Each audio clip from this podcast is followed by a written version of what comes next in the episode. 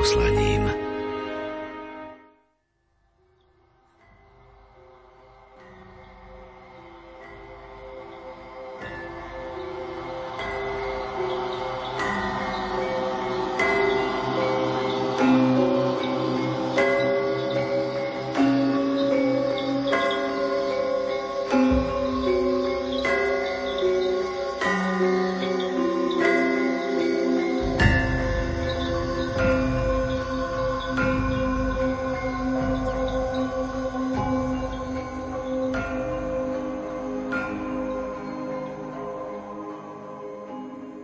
Strávili ste už veľkonočné sviatky niekde inde ako doma, alebo dokonca v zahraničí? Dvakrát áno vám na tieto otázky odpovedia napríklad misionári verbisti. Pre kňazov zo spoločnosti Božieho slova je ohlasovanie Ježiša Krista poslaním, ku ktorému ich on sám povolal. A neraz preto aj opustia rodnú krajinu. Takto to je aj s verbistami Pavlom Hudákom, Jánom Rušinom a Milanom Bubákom. Keďže všetci momentálne pôsobia v Bratislave, nemusel som ísť príliš ďaleko, aby nám o Veľkej noci vo vzdialených i menej vzdialených krajinách povedali viac. Urobte si pohodlie, v nasledujúcej hodine vás prevedieme veľkonočnou atmosférou Filipín, Bolívie i Talianska. Začína sa relácia Veľká noc v misiách. Pri jej počúvaní vás vítajú jej tvorcovia, technik Matúš Brila, hudobná redaktorka Diana Rauchová redaktor Jan Heriban.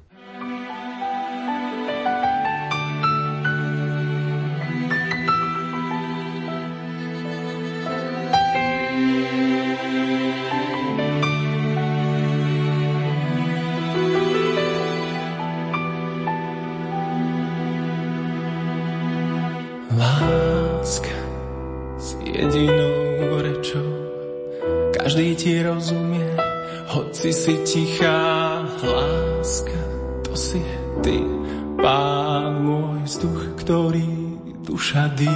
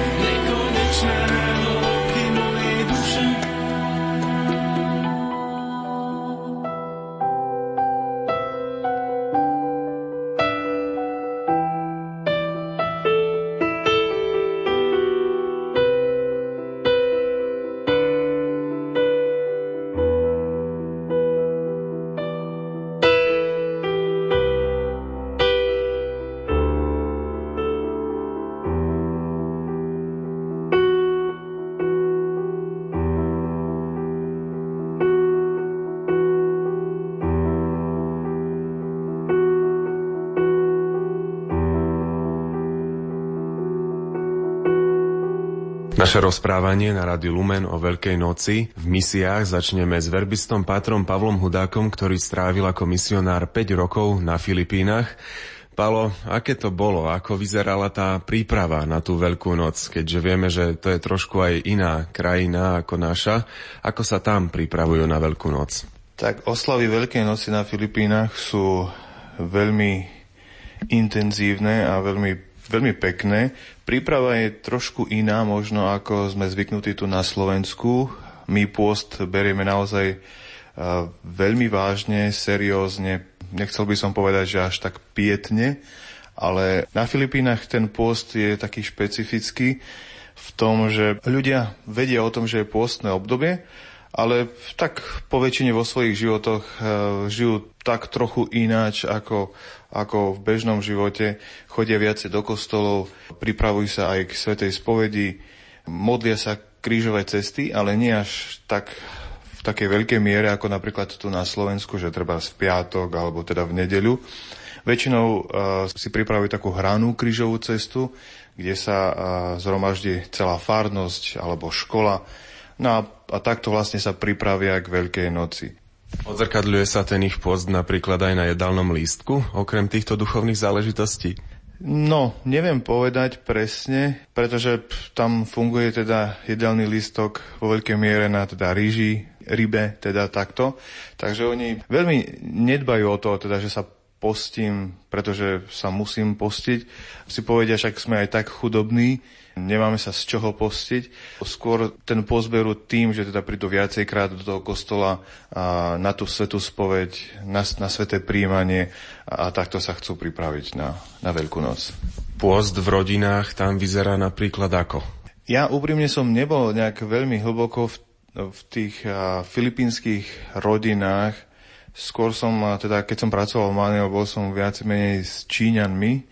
Tam naozaj som si všimol, v mnohých rodinách obmedzili napríklad návštevu reštaurácií, rôznych fast foodov a to, čo teda naozaj ušetrili, dalo sa na charitu chudobným a takto si pomáhali navzájom. Pôsobil si tam aj v škole. Tam v tejto škole, kde si ty pôsobil v Manile, ste mali povedzme aj nejaké postné aktivity alebo nejakú špeciálnu prípravu žiakov na Veľkú noc? Viac menej na škole, ako som už povedal, Počas pôstu bola hraná ani nie krížová cesta, ale také divadlo, kde bolo aj umelecky znázornené predovšetkým umúčenie Ježiša Krista. Bolo to naozaj úžasné a, a deti, ktoré nie sú až z takých veriacich katolických rodín, pretože 98% našej populácie v škole, teda Sveto Judu Tadeáša, boli deti z čínskych rodín, ktoré mali aj teda náboženstvo iné ako, ako katolické, teda kresťanské ako buddhizmus, taoizmus. A naozaj dokázali prežívať tento príbeh s takým, s takým zápalom, entuziasmom, precítením a bola to isto taká forma evangelizácie pre nich. Nedávno som videl v televízii zábery z oslav kvetnej nedele priamo v Manile z hodovokolností. Tam to teda vyzeralo riadne živo. Veľké palmy. Poďme si k tomu trošku viac povedať.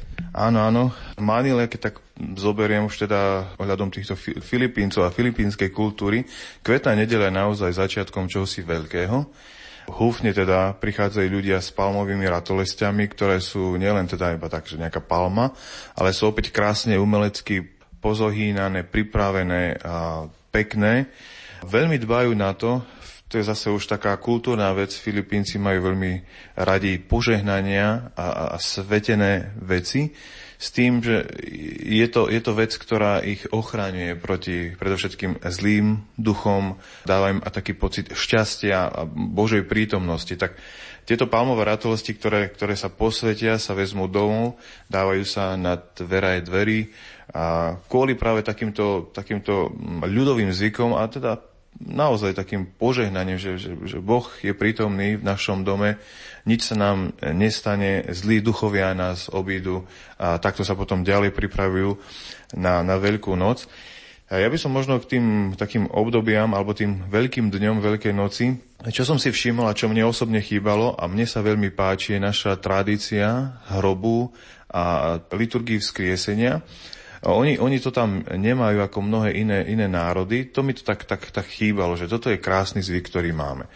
Avšak oni majú zase opäť nejaké iné veci. Poviem, na, na zelený štvrtok, kde bývajú obrady, a po, teda večer, tak po týchto obradoch ľudia v Manile, teda neviem v akých v iných provinciách a v iných dedinách, mestách, tak v Manile určite chodia na procesie a volajú to vizita eklesia, že navštevujú kostoly a navštevujú 14 kostolov alebo 7 kostolov.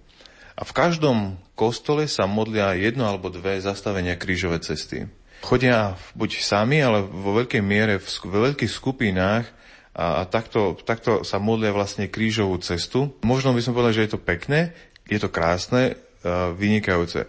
Len tá obeta niekedy je taká zaujímavá, že pri každom kostole je obrovské také, obrovské také trhovisko, kde sa dá kúpiť jedlo, voda, kde sa dá posedieť, tak oni sa pomodlia, posedia, najedia a idú k ďalšiemu kostolu. Tam zase sa pomodlia, najedia sa, vypijú niečo a idú ďalej a tak ďalej. Tak, takže to oni majú tak, takto toto spojené.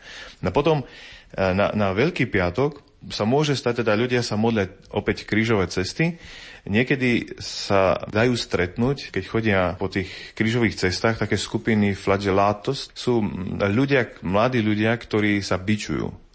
A majú také zvláštne biče, na ktorých e, koncoch je tak, sú také drievka, nie sú také typické tie rímske biče s takými nejakými háčikmi, ale sú také drievka a oni sa, oni sa týmto, týmto bičujú, väčšinou majú také šatky na, na hlavách, aby ich ľudia nepoznali. No a takým, takým fyzickým utrpením si chcú odpíkať všetky tie, tie zlé veci, ktoré popáchali v živote, ale na druhej strane aj, aj poprosiť o, o požehnanie, o, že toto je moja obeta Bože, prosím, daj, požehnaj, pomôž. Takže to je na jednej strane taká, taká fyzický, fyzický boj, na druhej strane je taká prozba k Bohu. Čo je známe na Filipínach je, že na Veľký piatok väčšinou médiá ohlasujú, že na Filipínach sa dávajú ľudia križovať alebo ukrižujú. A ja by som to trošku tak e, možno usmernil v tom, že tento zvyk, ktorý som počul, že je od roku nejakých 1940-50, nepoznámy na Filipínach. A deje sa to iba v jednej menšej provincii Filipín, v zopár dedinkách. A církev, teda biskupy aj kňazi s tým veľmi nesúhlasia. Opäť, na jednej strane je to človek, ktorý keď sa dá teda naozaj fyzicky klincami prebodnúť svoje ruky, je to znak takej pokory, odovzdanosti, obety za niečo, chcem obetovať túto bolesť, ale na druhej strane opäť taká prozba o, o požehnanie, o, o, o ochranu, o, o šťastie pre rodinu, o prácu, o peniaze, v tom, v tom takom pozitívnom slova zmysle. No a čo je na tom to všetkom také trošku negatívne, také, také šedé, je to, že je to senzácia, ktorá priťahuje veľa turistov, média a je to niekedy aj trošku tak finančne ohodnotené. Takže ja osobne som nebol pri tom, vravím, počul som z týchto vecí. Takže ak náhodou média povedie, že na Filipínach sa ľudia dávajú kryžovať, tak áno, je to pravda, ale iba v jednej maličkej provincii, v dvoch, troch dedinkách, mestách, čo v podstate nie sú všet celé Filipíny, tak aby to aj tak ľudia brali. Môžeme to trojdne uzavrieť veľkonočnou vigiliou aj veľkonočnou nedelou. Obrady veľkonočnej vigilie sú uh, podobné našim, tým, že teda sa skončí Sveta Omša, No však e, v nedeľu skoro ráno, veľmi skoro rádo, majú opäť taký krásny zvyk, kde sa, volá sa to, že stretanie matky s Ježišom. Závisí to od, od toho, kde, kde sa odahráva táto, táto krásna táto tradícia. My v, našom, v našej farnosti sme ju mali nie ráno, ale po obradoch, okolo 9. 10. večer. A spočíva táto, táto krásna tradícia v tom, že Mária, ktorá ktorá je veľmi smutná, ide tak hľadajúc, putujúc s takým čiernym závojom. A ide sa ako keby tak pomodliť na isté miesto, kde stretne anielov. No a anielov hrajú maličké deti, ktoré sú oblečené v bielých šatách s krídlami, hej, ako anieli. A jeden z tých anielov začne spievať Regina celý letáre. No a vtedy, vtedy Mária je naplnená takou radosťou a aniel zoberie jej čierny taký závoj, ktorý, ktorý mala Mária na sebe a tým vlastne ako keby mm, tak stratila ten, ten smútok a je naplnená radosťou. A s touto radosťou putuje Mária ďalej s anielom, kde sa stretne s Ježišom Kristom. Väčšinou Ježiša Krista hraje kňaz, ktorý mal napríklad obrady a tak. No a dostane požehnanie a vtedy prepukne taká obrovská radosť, že, že teraz sa Kristus naozaj zjavil Pane Márii a je dôvod na radosť a poďme oslavovať. V dedinkách, v malých dedinkách, provinciách to majú urobené tak, že majú dve skupiny ľudí, e, ktoré majú vozy a na týchto vozoch je, sú sochy Pani Mária a sochy Pana Ježiša. A tieto vozy putujú ulicami, až pri kostole sa, sa stretnú a tam vlastne aniel zaspíva Reginu celé letáre a je obrovská radosť. Všetci vchádzajú do kostola a vtedy začne vlastne veľkonočná, teda slávenie Veľkej noci. A tá veľkonočná nedeľa je už taká iná, alebo miernejšie, miernejšie sú tie oslavy? Veľkonočná nedeľa je naozaj taká, taká veľmi intenzívna, radostná. Ľudia prídu rýchlo na, rýchlo, tak v takom dobrom slova zmysle na tie rané sveté omše, kým nie je teplo. A, a potom po tých raných svetých omšiach opäť uh, musím zdôrazniť to, že Veľká noc, Vianoce sú rodinné oslavy. Počas týchto, týchto dní na Filipínach je migrácia ľudí. Zo severu idú na juh, z juhu, na sever, loďami, autobusmi, lietadlami.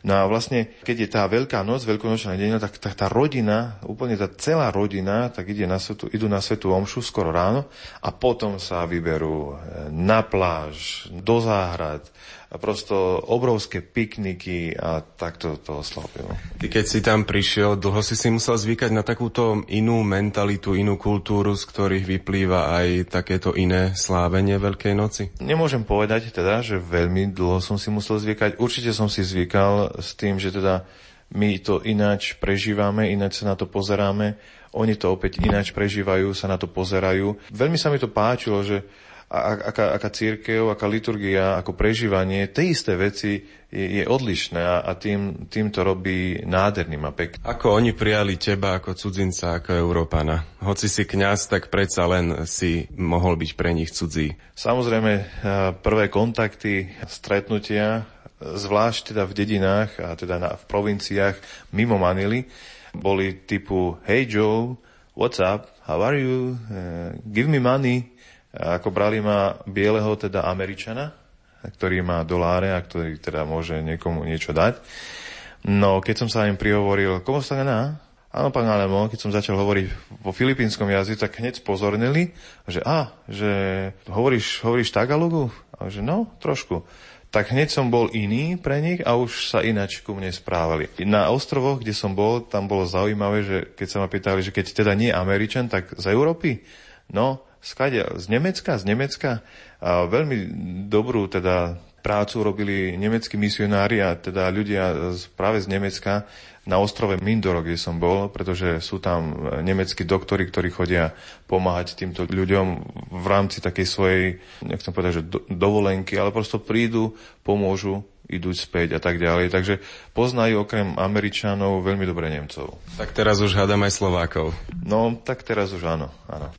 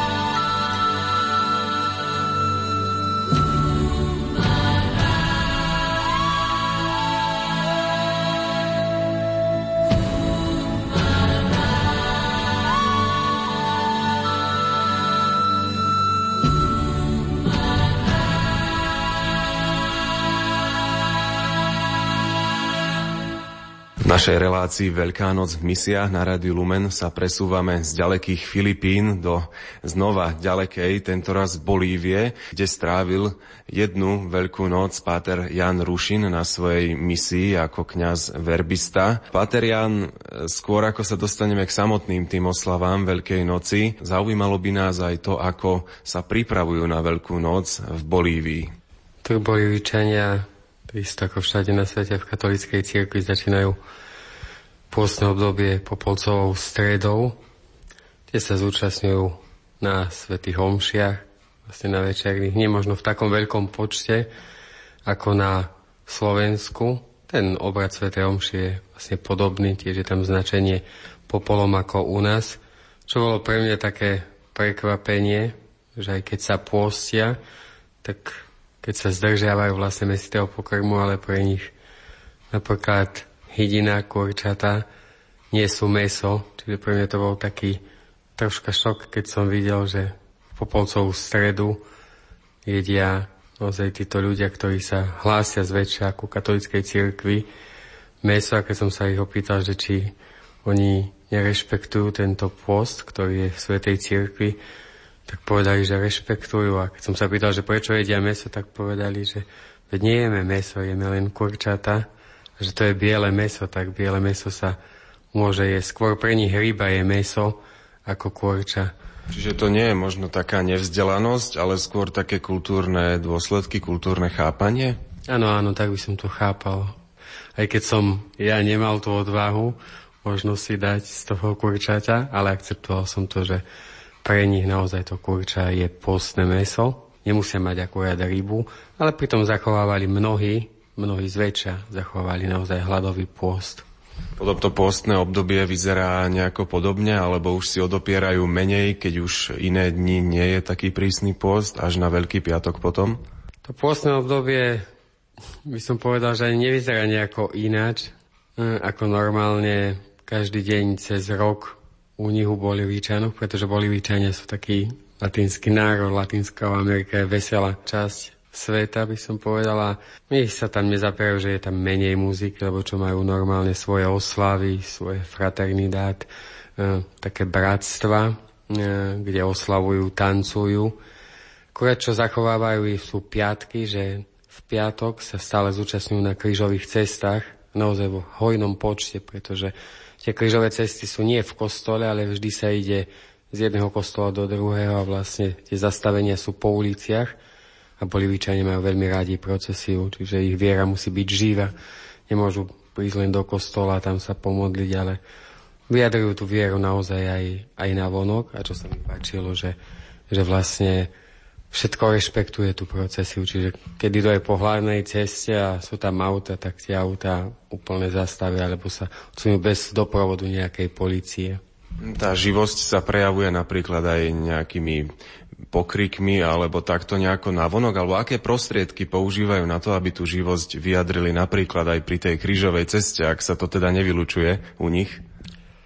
Krížová cesta nie je možno nejaká taká taká živá tým, že, že tam nejako pokrikujú, ale väčšinou ju hrajú. Čiže mnohí mladí sa obliekajú do rôznych vlastne postav od pána Ježíša, vlastne vojakov rímskych, pani Márie. A, a vlastne tieto krížové cesty sú ako keby hrané skôr, ale ľudia ich by som povedal, že prežívajú naozaj veľmi, veľmi hlboko, až, až, až veľmi citovo, čiže v tomto by som povedal, že vedia prežiť e, tú krížovú cestu naozaj, naozaj veľmi, veľmi hlboko, že to nie je len také, že prišiel som na krížovú cestu a teraz si tu prejdem hodinu a pol, som na tej krížovej ceste, skončí sa v kostole požehnaním, ale naozaj, naozaj vedia práve v tej svojej citlivosti a v tých svojich emóciách prežiť každú, každú, každú časť tej krížovej cesty veľmi, veľmi hlboko, len v čom je ich živosť, že vlastne mimo možno tých krížových ciest, keď majú nejakú oslavu, tak e, začnú tancovať hneď. Na jednej strane krížová cesta, na druhej strane je nejaká, nejaká procesia, kde tam tancujú, spievajú, ale všade nie sú naozaj sochu Pánej Márii, pretože majú obrovskú úctu k Matke Božej. A vlastne oni pre túto Pánu Máriu tancujú, dávajú sľub Pane Márii, Pána Mária, budem pre teba tancovať dva roky alebo tri roky a oni ten sľub aj, aj dodržia.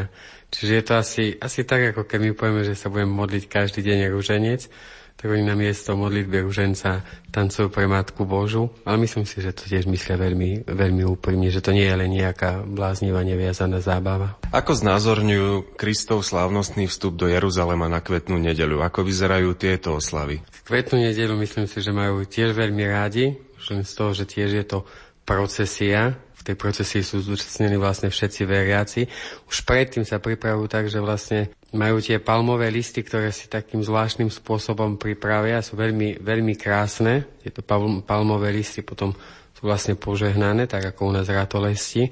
Berú si ich domov, majú pre nich veľký význam. Veria, že, že vlastne tento palmový list, táto palmová rátoles ich bude chrániť počas, počas celého roka a v tento deň, naozaj na kvetnú nedeľu, som povedal, že keby tam bol neviem aký veľký ten kostol, tak vždy bude malý, pretože je naozaj narvatý, úplne, úplne preplnený do posledného miesta, stoja až vonku. A fakt, ako má tam veľmi veľký význam, voda, svetená voda, to znamená, že keď je požehnanie tých ratolesí, tak tam vlastne musí byť každá tá jedna ratoles požehnaná, takže z nej bude až tiesť voda a oni takisto. Svetená voda má veľmi veľký význam. Vyjadrujú to aj po vonku, alebo tá kvetná nedela je už skôr v kostoloch? Nie, vždy sa ide v procesii, to znamená, že je to my sme to mali pri našej, som bol na farnosti Santa Maria de los Angeles, a vlastne sa začínalo na jednej škole, v jednom kolechiu a z tejto školy, vlastne tam sa zúčastnili v takej hale všetci ľudia s tými ratolestiami, tam bolo požehnanie a potom bol vlastne taký slávnostný vstup cez celú ulicu až do, do kostola. Tam začala už potom Sveta Omša takým klasickým spôsobom ako u nás. Poďme k tomu veľkonočnému trojdňu. Ako u nich vyzerá zelený štvrtok? Sú tie oslavy rovnaké, alebo sú tu nejaké také významné rozdiely v porovnaní s našou kultúrou? V zelenom štvrtku som možno nebádal až taký, taký veľmi veľký rozdiel ako u nás na Slovensku. Tí sme mali ráno kňazi v katedrále spolu s otcom biskupom svetu Omšu. Tiež bolo svetenie olejov. Tam sa zúčastnilo naozaj veľmi veľa ľudí a hlavne veľmi veľa mládeže, čo bolo také povzbudivé pre mňa. A potom Sveta Omša vo farnosti, som povedal, že už bola v takom, takom slabšom zostupení. Prišli ľudia do kostola, bola, boli aj tie lavice plné, ale nebol ten kostol naozaj taký plný. Sveta Omša bola, bola taká klasická ako u nás. Nebolo to až také slávnostné, by som povedal, že až, až tak veľmi to neslávili, aj keď tam boli spevy a Vlastne bolo všetko zachované tak, ako, ako u nás na Slovensku. Mhm, to umývanie nôh, e, s tým oni nemajú problém, alebo naopak idú do toho radi? Myslím si, že veľmi radi a sú veľmi poctení, keď im naozaj kniaz umýva, umýva nohy. O to viac ešte, ak, keďže sú to, ja kde som bol, tak sú indiáni aj Mara. A vlastne, keď im umýva kniaz, ktorý je Európán, ktorý je naozaj možno iné rasy, biely, tak oni to berú ako naozaj veľkú česť. Ja by som povedal, že im to dodáva naozaj také zdravé, zdravšie sebavedomie, aj poukazuje na tú nesmiernu Božú lásku. Veľký piatok v Bolívii. Veľký piatok v Bolívii myslím si, že má veľmi veľký význam a skôr by som povedal, že asi najviac oslavujú Veľký piatok, ktorý tiež začína obrovskou procesiou, ale veľmi, veľmi veľkou procesiou v mnohých farnostiach vlastne nosia aj, aj pána Ježiša, ktorý je mŕtvy, dokonca v rákve, ale, ale väčšinou tá krížová cesta je naozaj v zastúpení nesmierneho počtu ľudu. Tiež je tam strašne, strašne veľa mladých. A tento Veľký piatok prežívajú, by som povedal, veľmi hlboko práve v tom, že si uvedomujú svoju slabosť, svoju hriešnosť. Ľudia nie sú moc naučení sa spovedať, ale v tento, tento Veľký piatok ako keby jeden druhému odpúšťali a, a tá ich ľútosť nad tými hriechmi, či sú to ženy, muži, mláde sa naozaj veľmi hlboko prejavuje aj v tom, že, že títo ľudia aj pláču a vedia si navzájom jeden druhému povedať to, čo si možno za celý rok nepovedali a vedia si si odpustiť. Takisto sú v veľmi veľkom počte shromaždení v Božom chráme a na, na večerných obradoch veľkopiatočných. Pôst na Veľký piatok tam v Bolívii vyzerá podobne ako na tú Popolcovú stredu, čiže možno aj tá hydina? Je to asi tak podobne, len ten Veľký piatok asi zachovajú viac, pretože že mnohí z nich, možno hlavne tí, ktorí sú vo väčšej vedomosti církvy, zachovávajú hladový pôst, to znamená, že, že nejedia vôbec, vôbec nič tento deň, pijú akurát vodu, ale naozaj, keby ste sa s nimi rozprávali, tak by rozprávali o utrpení Ježiša Krista, o, o tom, ako Kristus trpel a, a fakt sa by som povedal, chcú vžiť do jeho bolesti a uvedomujú si svoju hriešnosť. Tú svoju živosť, temperament prejavia asi naplno na tú veľkonočnú vigíliu, na veľkonočnú nedeľu, keď tá radosť z tej Veľkej noci vrcholí všade, aj u nás, aj u nich zrejme. Áno, áno, tá veľkonočná vigília je tiež podobným spôsobom. Tie také základy sú, že začína vonku a sa vchádza do kostola v procesii. A aj v tom kostole to vidno, že, že je tam naozaj taká, taká radosť. Úplne vedia prejavovať svoje emócie, čiže až, až mi to tak pripadalo, ako keby niekedy tancovali, tlieskali, keď sa spievalo. Muzika, veľmi, veľmi, veľmi pekne vedia spievať títo ľudia a spievajú naozaj z plného hrdla, že oslavujú Boha, tešia sa, že je Kristus kriesený. Len čo zasa ma tak troška zaskočilo, že, že už tam nie je zasa toľko ľudí, ako napríklad v ten Veľký piatok. V ten Veľký piatok je tam naozaj strašne veľa ľudí a, a tak som skúmal, že vlastne kvôli čomu to je, že vlastne nedele utrpenia pána ako kvetná nedeľa a tiež Veľký piatok sa sromaždí a to ľudia vo veľkom, vo veľkom počte. A tak som si asi všimol, že je to aj možnosť ich kultúry a z jeho života, čo vlastne prežili aj počas kolonizácie, pretože oni veľmi v tom, v tom žijú, v tej bolesti. A im bolo naozaj veľmi ublížené, boli výčanom, tak eh, si povedal, že, že naozaj oni vedia prežiť asi, asi tú bolesť, ktorá potrebuje naozaj utrpenie. A niekedy raz som im povedal, hovorím, že eh, pre vás je ešte Kristus stále mŕtvy, vy žijete ešte vo Veľkom piatku, mali by ste s ním spolu stať eh, v Bielu sobotu. Ale to je možno len takéto moje domienie, pretože naozaj bolivičania sú... Tam by som povedal, že tam, tam asi nenájdem ateistu, aj keď majú svoje prvky mnoho a tá církev potrebuje, ich viera potrebuje očisťovať, ale vieru určite títo ľudia majú. Z tých ľudových zvykov u nás sa zvykne šíbať, oblievať. Majú aj tam nejaké ľudové zvyky takéto typické?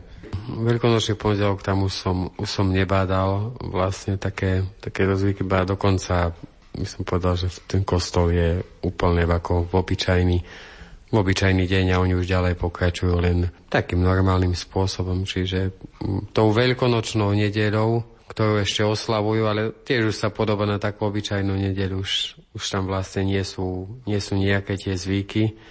Tešia sa, oslavujú tak, že sa po Svetej Omši vlastne stretávajú stále, stále varia nejaký čaj alebo nejakú kávu, pripravia nejaké jednoduché jedlo a to sa, to sa mi veľmi páčilo, že sa vedia stretávať po Svetej Omše. Že títo ľudia majú záujem jeden od druhého, vedia si, vedia si pomôcť. Aj keď toho nemajú veľa, ale rozmýšľajú, že treba tomu alebo tomu druhému. Vedia sa skladať možno aj keď po nejakých pár drobných a keď to niekto potrebuje, tak si vedia pomôcť. V Bolívii je úradným jazykom španielčina, takže na záver krátke veľkonočné prianie v španielčine od Pátra Jana Rušina.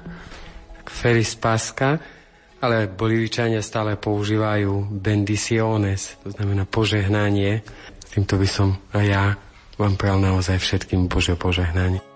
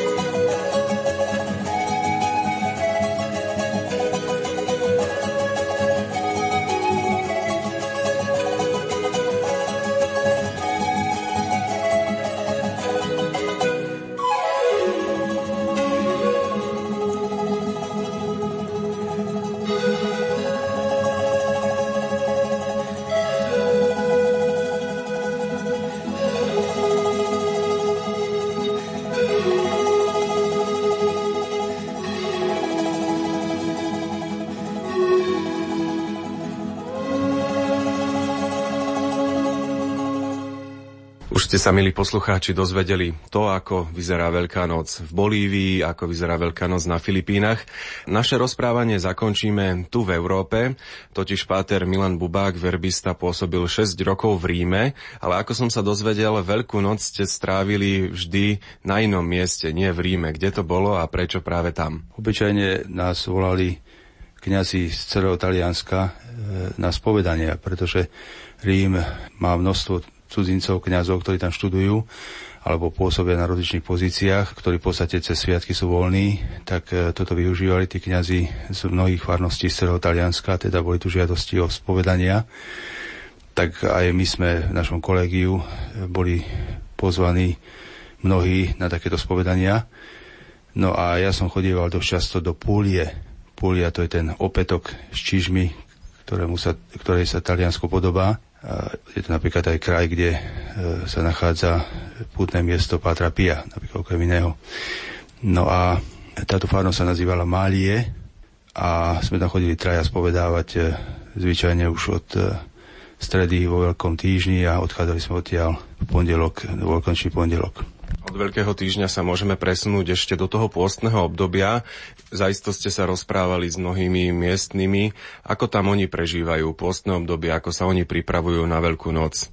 Tak je to tak ako všade v Európe zrejme, pretože Taliansko je pochopiteľne kresťansko-katolický štát alebo krajina.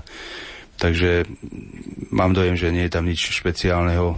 40-dňový pôst, tak ako všade od Popolcovej stredy až po tú Veľkú noc to ťažisko alebo aj e, mnohé tie ľudové zvyky, zvyklosti sa sústreduje na Veľký týždeň viac menej. Tak poďme teda rovno k tomu veľkému týždňu. Môžeme si prejsť jednotlivé dni toho veľkonočného trojdňa. Ako tam vyzerá to slávenie jednotlivých dní liturgii? V Zelený štvrtok sme obyčajne e, išli na Svetu Omšu s e, biskupom do katedrály, takže to ťažisko bolo aj tam e, v tom slávení Sv. Omše olejov, posviacania olejov v katedrále s biskupom. No ale potom začalo to hlavné večer e, Sv. Omšou, večere pánovej. Ako všade aj tam je ťažisko takisto na e, umývanie nôh na tomto slavnostnom obrade.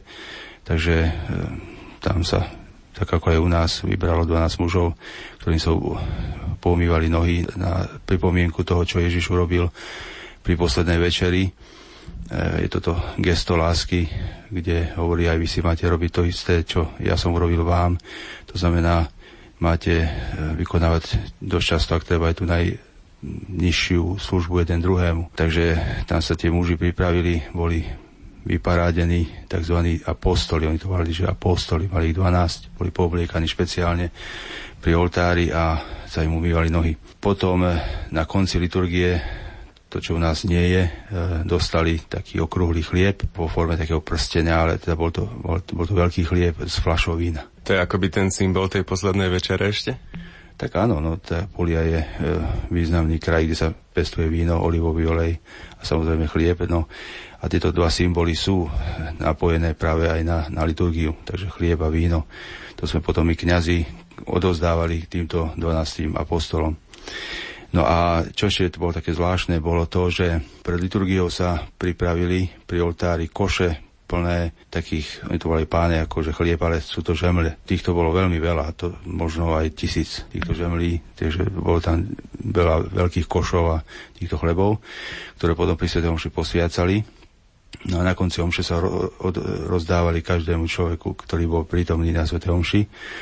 A prípadne, ak sa nerozdali všetky, tak boli e, v kostole a ľudia potom chodievali z kostola do kostola. Po Svetej Omši Zeleného štvrtka bolo zvykom navštíviť 7 kostolov.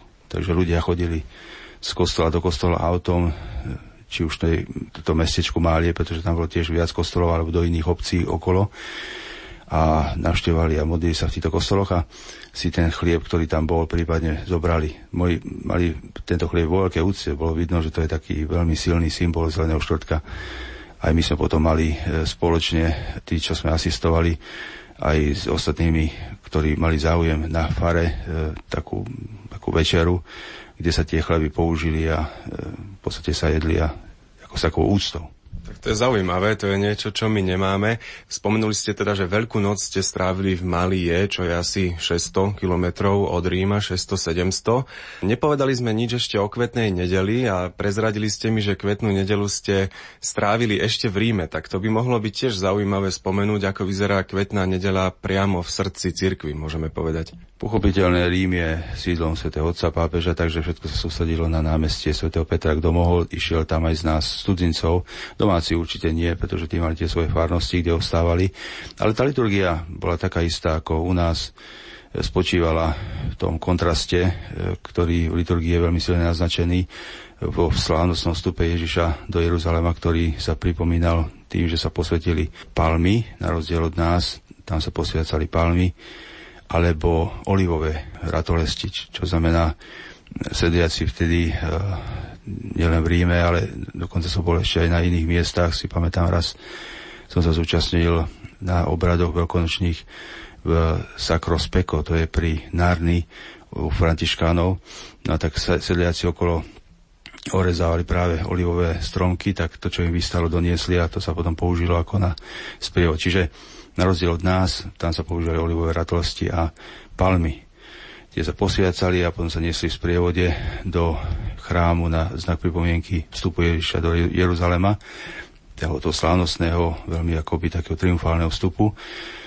A potom liturgia sa uberala tak ako u nás iným smerom, že ťažisko bolo na pašiach, už na umúčenie Ježiša Krista. Tam sa vždy zdôrazňuje na ten kontrast od hozana oslavných piesní na adresu Ježiša Krista, poukrižuj ho, e, čo bolo teda úplne opačne a robili to tí istí ľudia, ktorí prešli od Hozana k ukrižuj ho, čo sa teda často stáva v našom živote. Je to vlastne príbeh nielen o Ježišovi, ale aj o našom živote.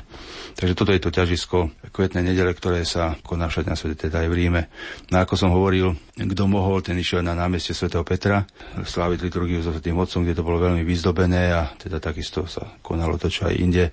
Iba, že bol tam veľa mládeže, pretože vieme, že kvetná nedela Svetým Otcom Jánom Pavlom II bola e, vyhlásená za taký deň mládeže, kde sa biskupy stretávajú so svojimi mladými, ktorí prídu za nimi. Tak pápež bol ako hlavný biskup mesta Ríma, alebo e, už potom ako pápež je teda hlavný biskup, takže bolo tam vždy veľa mladých a má to taký charakter tej mladosti, ktorí tam boli prítomní. Takže spomenuli sme Zelený štvrtok v Malie, teraz sme sa ešte trošku vrátili späť do Ríma na kvetnú nedelu a zase sa vráťme späť do Malie a povedzme si niečo o Veľkom piatku tam. Veľký piatok v Malie znova bol tak ako aj u nás, ťaž, ťažisko bolo na obradoch e, umúčenia smrti Ježiša Krista, ktoré sa konávali ako aj u nás zvyčajne o 15. hodine. Popoludní to je hodina taká silná, pretože Ježiš zomrel v tú hodinu, takže kde sa môže, mohlo, tak tam sa to, tá, tá hodina sa zachová. Na moje veľké prekvapenie mm, tých ľudí bolo dosť síce v chráme, v kostole, ale čakal by som viac. A dôvodom bolo to, že tento piatok je mm, veľmi silne napojený skôr na ľudovú zbožnosť ako na tú liturgickú zbožnosť v kostole. O čo šlo? Tam som zažil po prvý raz a potom sa to aj teda opakovalo, keď som sa chodil každý rok, E, tzv. pohreb pána Ježiša, kde sa zúčastňovalo celé mesto. To bola udalosť, ktorú organizovali všetky farnosti, lebo v tom meste bolo viac farností. No a to bol obrovský sprievod, kde kto mohol sa zapojil ako účinkujúci a ostatní, ktorí nemohli ako prihľadajúci popri ceste, lemovali ju a pozerali sa, ako to vyzerá, tak ľudia sa poobliekali do zvláštnych kostýmov, černých hlavne v černej farbe, deti, ženy, mladí chlapci, E, muži, potom starí ľudia a tak ďalej. Každý mal svoj kostým, svoje miesto a teda takto slávnostne e, Ježiša pochovávali, niesli ho v sprievode a tak e, veľmi silne na môj vkus teda stredoeurópana niektoré boli také až mi pripadalo také trocha až komické niektoré prejavy. Napríklad tam mali plačky, ktoré plakali alebo rôzne gestá, ktoré vyjadrovali taký emocionálny stav tých ľudí, ktorí teda oplakávajú zomrelého. To sa určite nedialo v Jeruzaleme. Takže to boli také veci skôr e, nimi vytvorené a teda toto si odovzdávali z generácie na generáciu.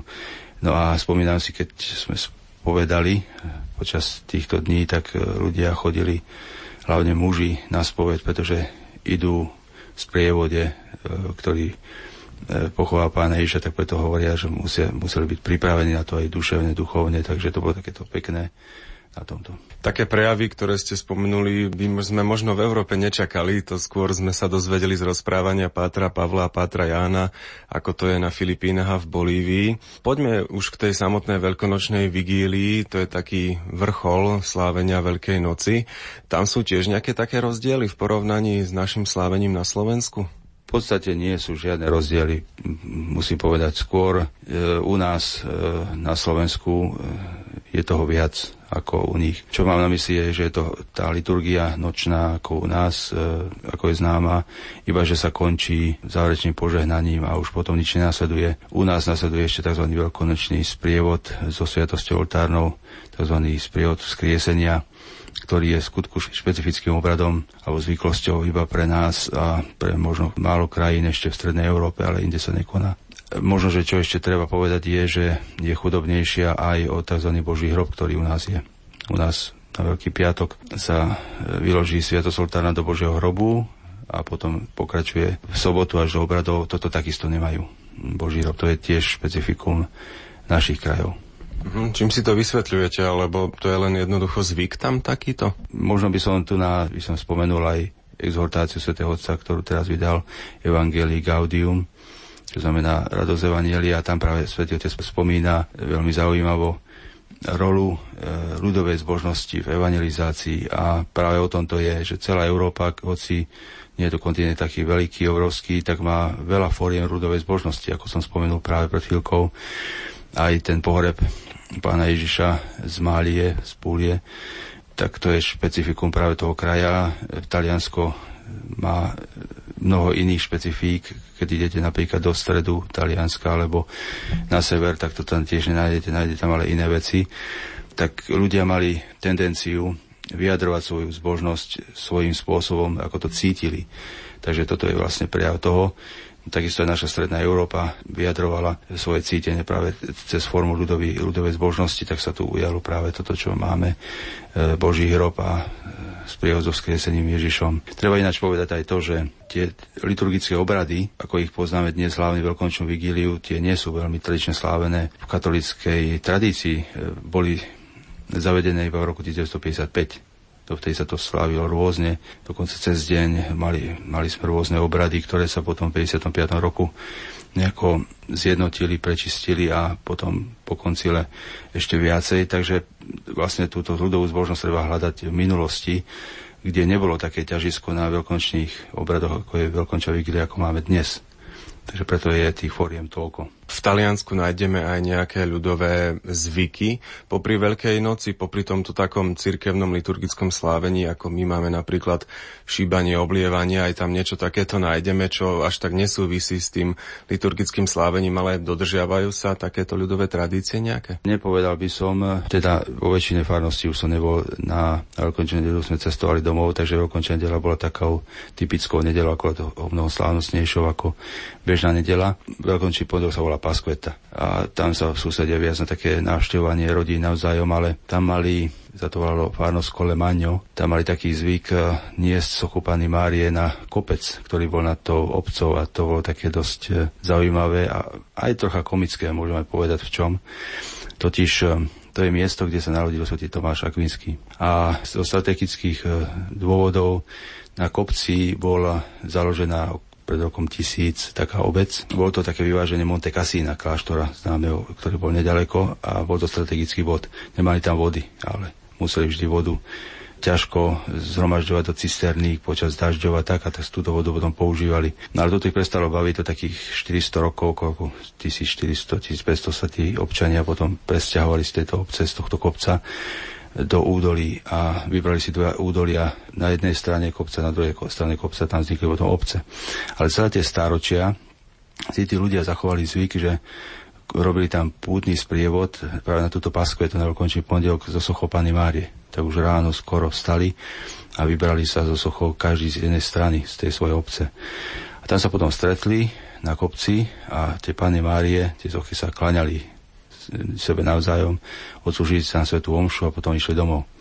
To bola veľká udalosť to pre obidve strany.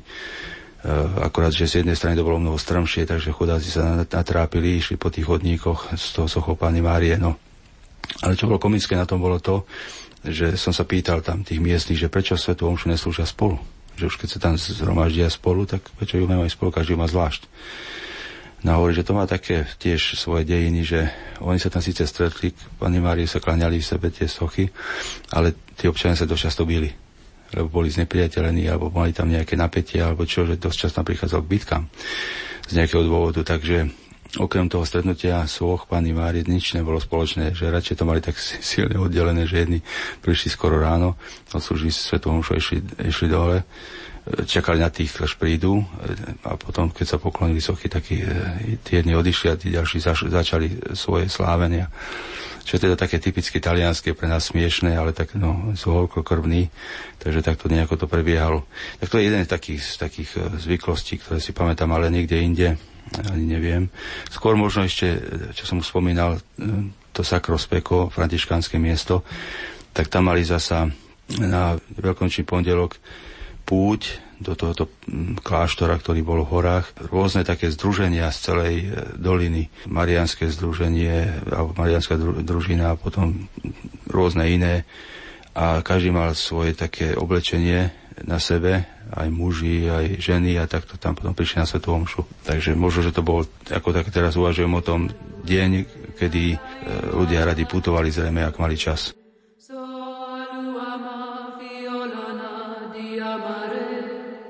Te aluae arahimana diae so aluama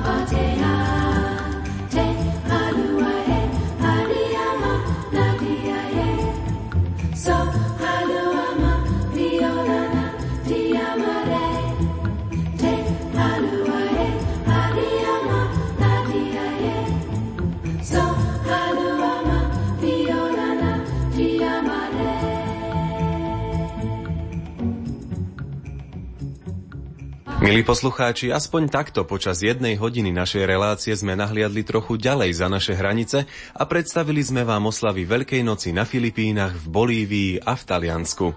Počúvali ste reláciu Veľká noc v misiách, rozprávali sme sa s misionármi zo spoločnosti Božieho slova, pátrami Pavlom Hudákom, Jánom Rušinom a Milanom Bubákom.